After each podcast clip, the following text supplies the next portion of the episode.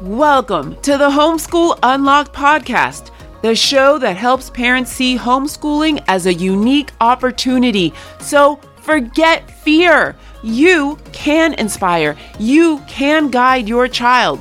Homeschool Unlocked. It's not school, it's life.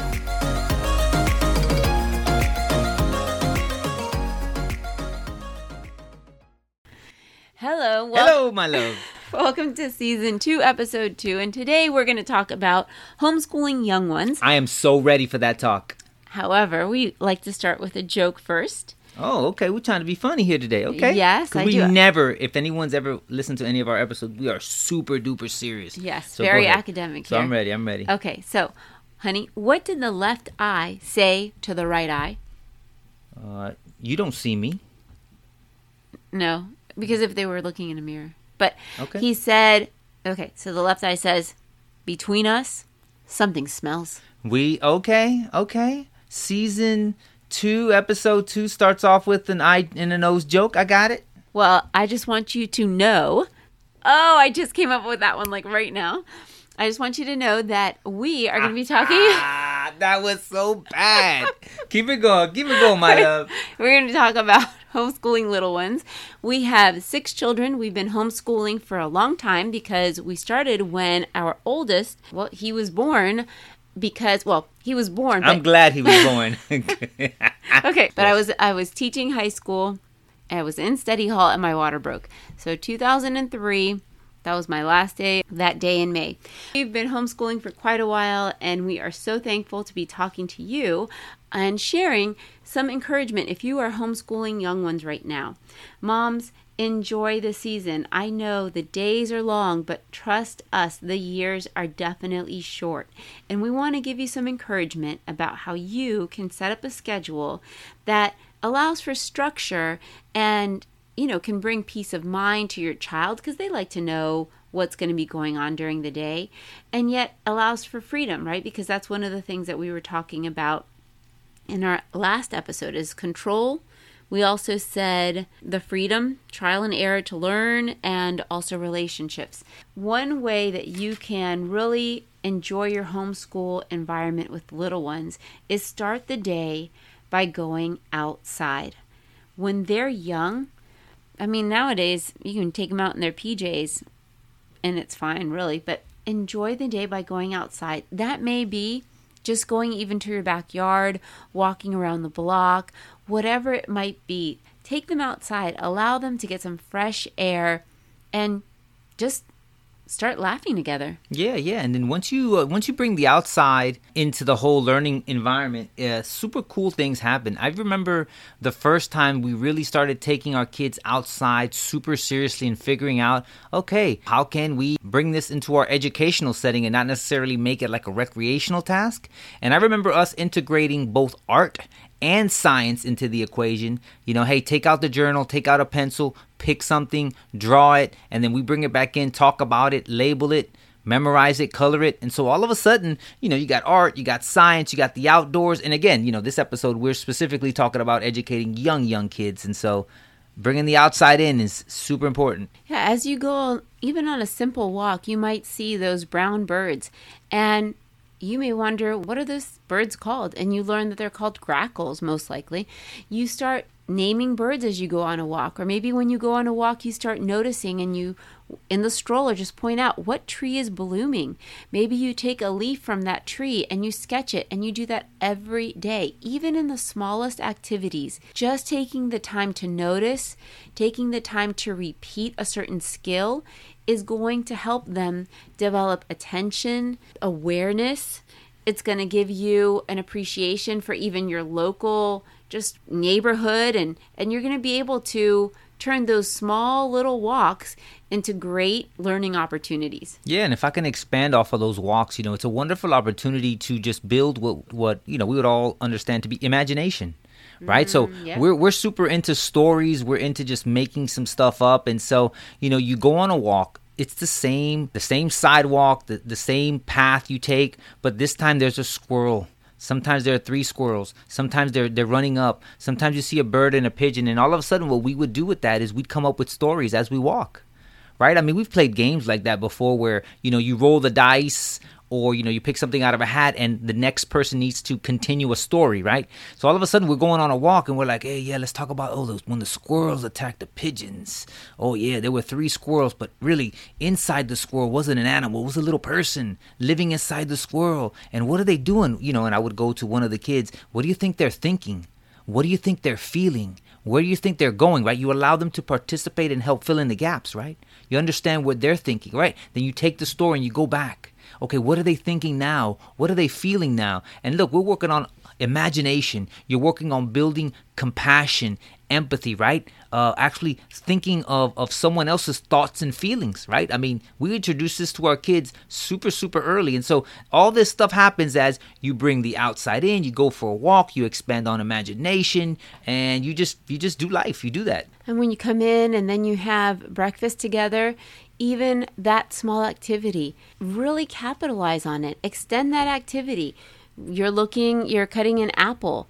Well, cut the apple in different directions, right? If you cut it horizontally and then you open it up, you see that it has like a, a little flower pattern to it. If you cut it uh, vertically, what do you notice that's different? Does the apple taste different today? What are we having? You know, even in the smallest activities with your little ones, the more I, I found that the more time you spend with them in the morning and the more conversation you have with them early on in the day, the easier it is for them to later on have time on their own to play quietly. If you just had a newborn and you are having a tough time waking up early because you've been up all night, mm-hmm. then in that case, don't worry. There are going to be seasons where you might have already some shows that you know are going to be good for them to watch. You have that lined up and they can watch TV in the morning. I know that oftentimes we get into this I- mindset, this idea that if we start a habit, that's it. They won't be able to break it. You know, we won't be able to work a new habit in. But that's not true. When you just have a newborn, maybe you do let your other children watch a little TV in the morning if you only have young ones. But if you are in a situation like in a season of life where you're able to dedicate time to your child in the morning, the more time that you give them in the morning, it actually sets a better tone for the whole day. They're actually able to play independently for longer periods of time after they've had time to connect with you. They've gone outside, they talk to you over breakfast, maybe you read to them you can get a lot done with a younger child in an hour or an hour and a half. And then the rest of the time, you break it up into chunks. You have a lot of flexibility. There is. I mean, there's a, there's a term that we use in academic circles called academic ga- engagement time, AET, academic engagement time. And you can actually clock this. You know, obviously, the more engaged the child is with whatever learning material there is, the higher or the greater the possibility of that material being learned and being observed uh, being absorbed right? So i mean you can step into any any school setting and you can clock the amount of time a child is you know actually engaged in the material and you might be super surprised with how little that is right? You have a typical school day six seven eight hours. If you were to clock all the times the child is exclusively engaged in the material you'd be lucky to find an hour so, for example, so so now what happens is you come home and you give them quality hour and a half. That, That's greater than some seven hour time slots. So just think of it that way. Whatever you give this child in that window, there's a great, great, great chance that that's way more than they would get anywhere else. Yeah, I always I didn't learn one time that the Romans actually used to when they their children started school, they would prioritize gymnastics and music and as a homeschooling family, even though we have the time where we could have those activities happening during the day, sometimes because there's not necessarily a large enough group to support maybe a, a, business that does that. But I wish we really did have more opportunities during the day where homeschooling families could go and go to a gym or learn music. You spend that time. If you don't have that ability or whatever, use the morning to really engage in activities that require a little bit more mental focus. Maybe they're more demanding subjects. Your child is alert in the morning, they're very attentive. Use that time and capitalize on that that brain strength that they have when they're fresh. Yeah, I mean, I mean, I mean, on my end, right? Prior to um, prior to what I'm doing now, uh, but as a school psychologist, when I had to assess the more uh, the tasks that really required a lots of cognitive energy, right? When I would give my uh, intelligence assessments to kind of gauge learning style or you know all that stuff tied to IQ, that could only be done in the morning. That had to be done before lunch. That that had to be done. So if you could imagine, that is when these little kids have the most amount of energy. And so, you know, if you know that in the AM slot, that's when the most amount of energy is there, and you know that as a young young kid, the number one question running through your head through through their head is what is it? You can begin to feed all those whats. If in their head, right, at this young young age, their question is what is it? Well then that that that that explains why memorization is probably the top skill at that particular moment to kind of exercise and build. And then in the afternoon, when you need to get some work done, because you've invested, you've set the tone with them, you've had conversations, you've loved on them, you've imagined together, whether it be going on a walk or reading, you've spent quality time, at least an hour, an hour and a half. Now you transition to lunch you eat together you put the timer on so you don't take an ex, you know you still stay on track.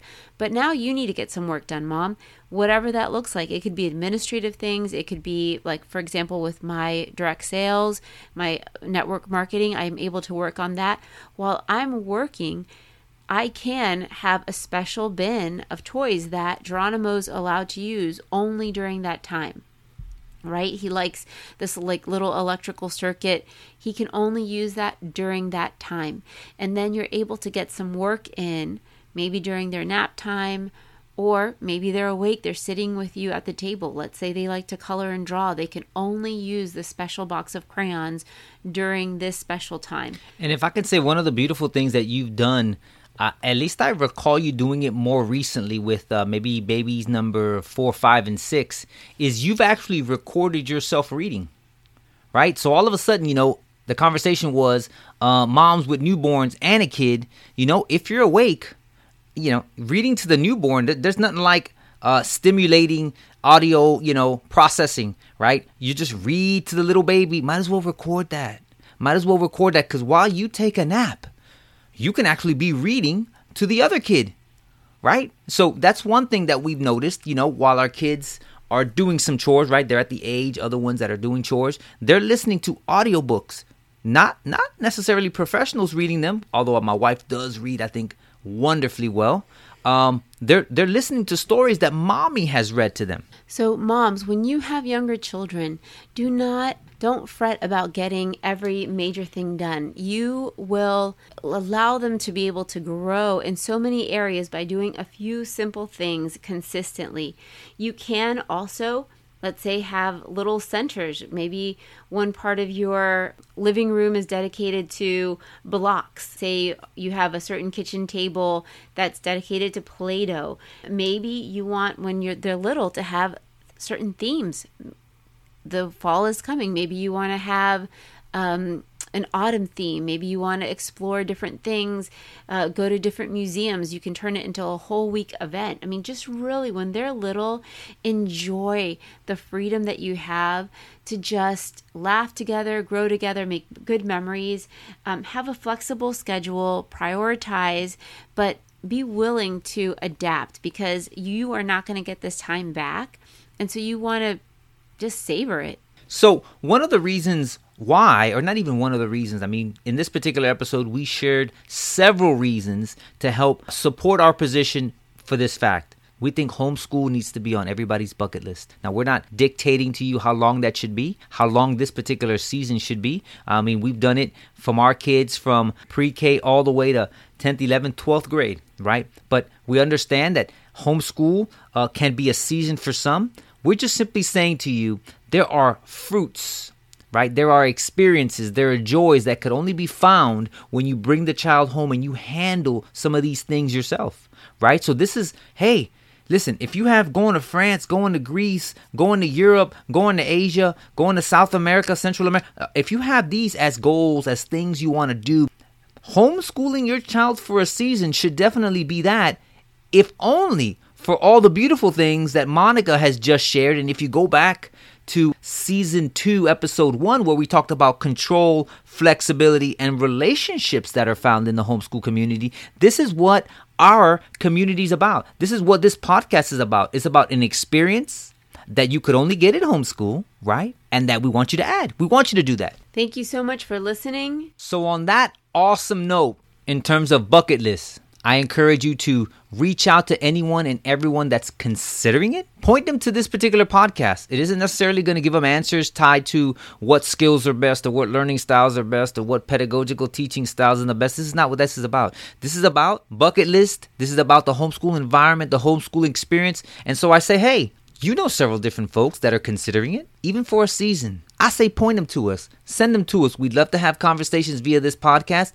You know, hey, with lots of love, my queen and I say all of you, we love you. Have a beautiful day.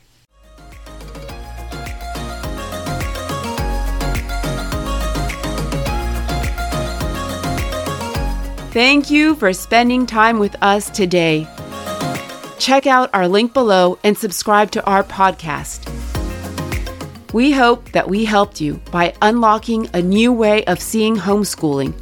Who else needs to hear this? Only you know. So take action and share it. Because remember, homeschool unlocked. It's not school, it's life.